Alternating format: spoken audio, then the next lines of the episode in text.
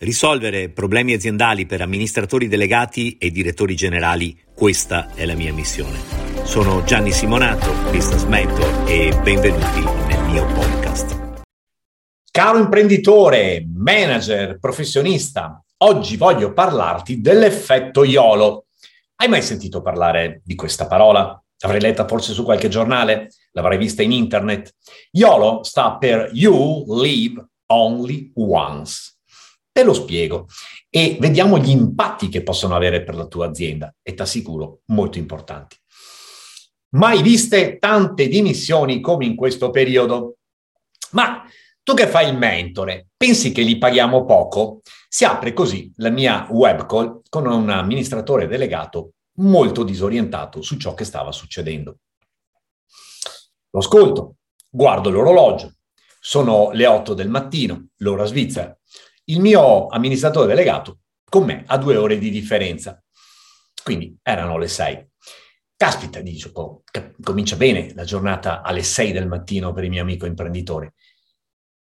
Mi sa che sei stato contagiato, la mia prima risposta, cercando di farlo sorridere. Il nuovo virus si chiama YOLO, che è l'acronimo di You'll Only Live Once.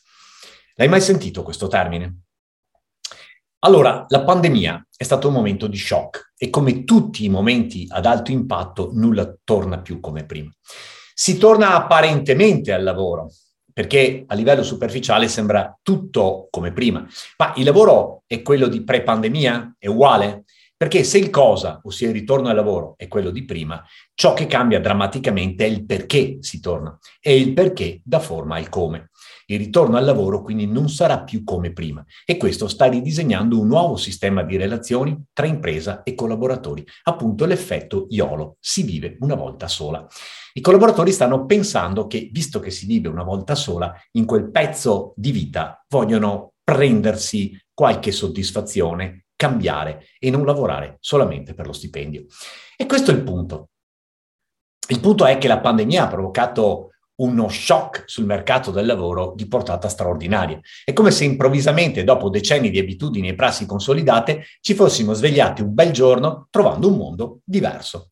Eppure tutto attorno a noi è più o meno uguale. Gli uffici non sono cambiati, le fabbriche non è che si siano spostate, ma allora cos'è che è veramente cambiato? Ecco, sono cambiati gli occhiali con i quali guardiamo il mondo e questo ci porta a vedere le cose in maniera completamente diversa. Quindi cambia il nostro senso del perché lo facciamo.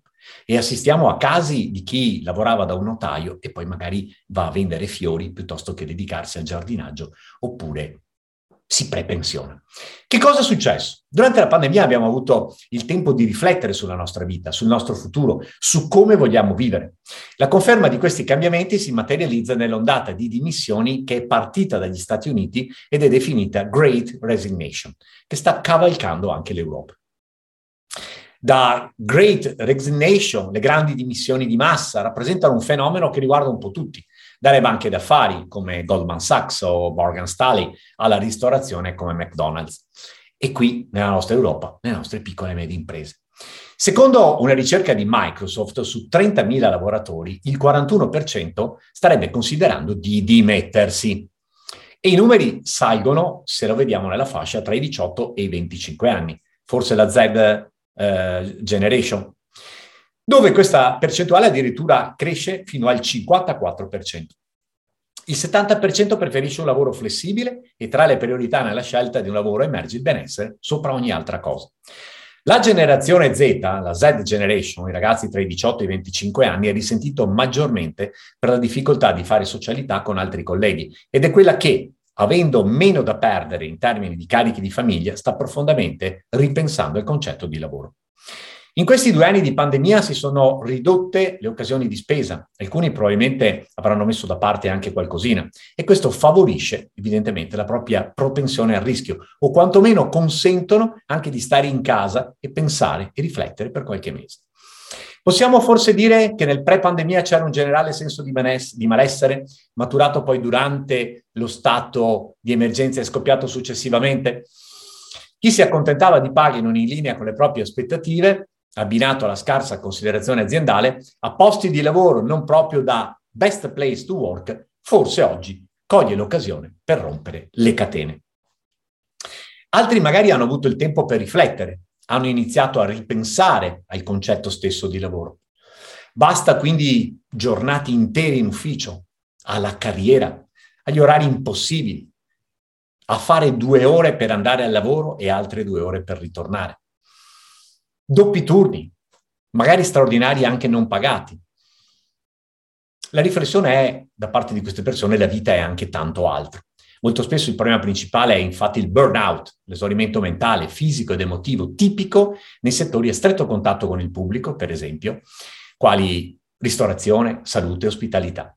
E poi c'è chi dopo il Covid ha capito l'importanza del concetto di flessibilità lavorativa, di smart working e gestione indipendente del tempo. Tutti elementi chiave alla base della grande fuga.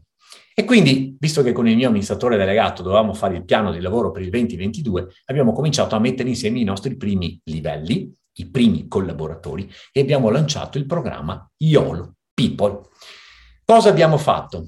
partendo da, dall'assunto che le persone puntano al benessere, ci siamo detti cosa possiamo fare per loro e con loro. Allora, la domanda che ti faccio, caro imprenditore, manager o professionista, cosa stai facendo tu per i tuoi collaboratori? Ciao e alla prossima.